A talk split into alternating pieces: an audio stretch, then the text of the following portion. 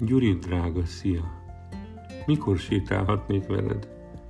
Sok-sok éve várom, hogy eljöjjön az idő. Van valamilyen hivatalos bejelentkezés, időpont egyeztetés, titkárnő, stb. Ölellek. Éjjel háromnegyed egykor Messengeren. 17 év után.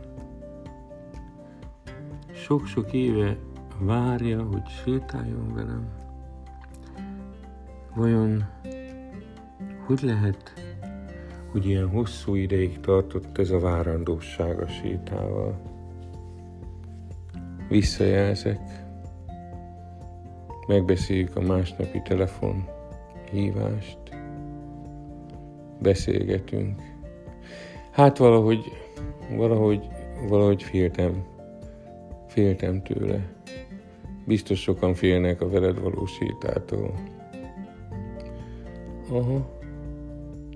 De azt hiszem nem tőlem félnek, hanem talán a magukkal való találkozástól, hiszen a sétában az történik.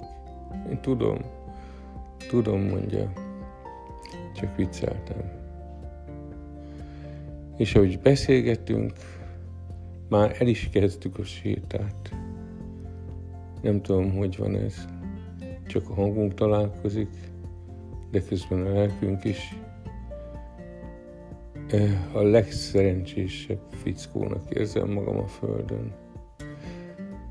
Fiatal, fiatal ember koromban, annyira fiatal, hogy még a, még a gimnázium utolsó hónapjaiban azért szerettem volna, többek között azért szerettem volna színész lenni, mert úgy éreztem, hogy akkor más és más emberek életét, más és más életsorsokat élhetek át, szűrhetek át magamon, élhetek meg, mint a egy életben több életet élnék.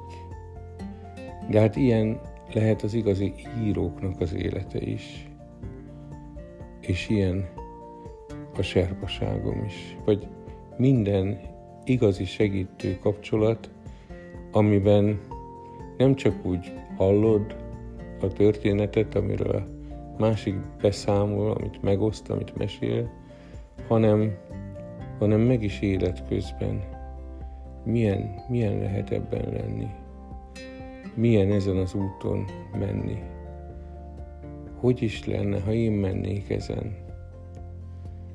Én nem tudom, hogy hányféle életet élek meg közvetlen közelről ezekben a megosztásokban, csak azt, hogy sok százat.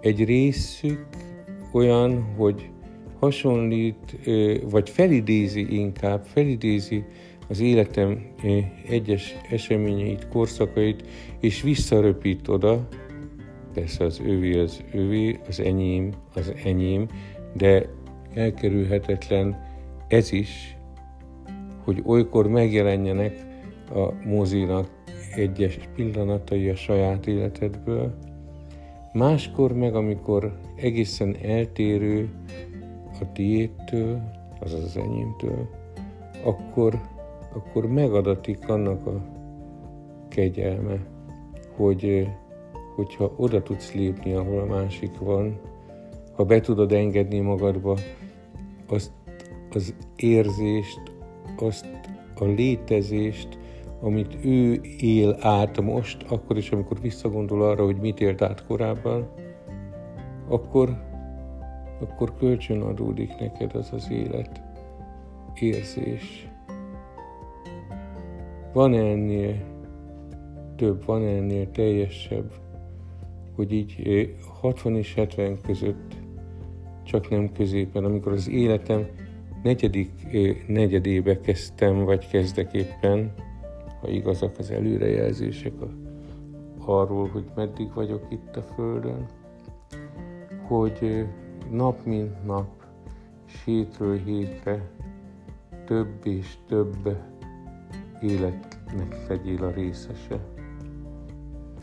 Korábban, amikor tanultam a tudatos álmodást, és gyakoroltam is, akkor arról gondoltam azt, hogy hát megkétszerezi az életet, mert éjszaka is, éjszaka is tudatos részesei vagyunk egy olyan világba való ellátogatásnak, amivel ha az álmunk tudatos, akkor amit nem csak elviselünk, mint külső történés, hanem aktív részesei lehetünk, mi is alakíthatjuk, és napközben visszaemlékezünk rá, sőt egyik álomból a másik álomba. Hát bőven van még itt tanulnom eh, mit, de, de most csak azért idézem fel, mint ahogy a, a, a színész mesterség kezdeteit is a Nemzeti Színház stúdiósaként, hogy úgy látszik, hogy, hogy az én életemet végig kísérte, valamilyen módon, vagy többször megjelent benne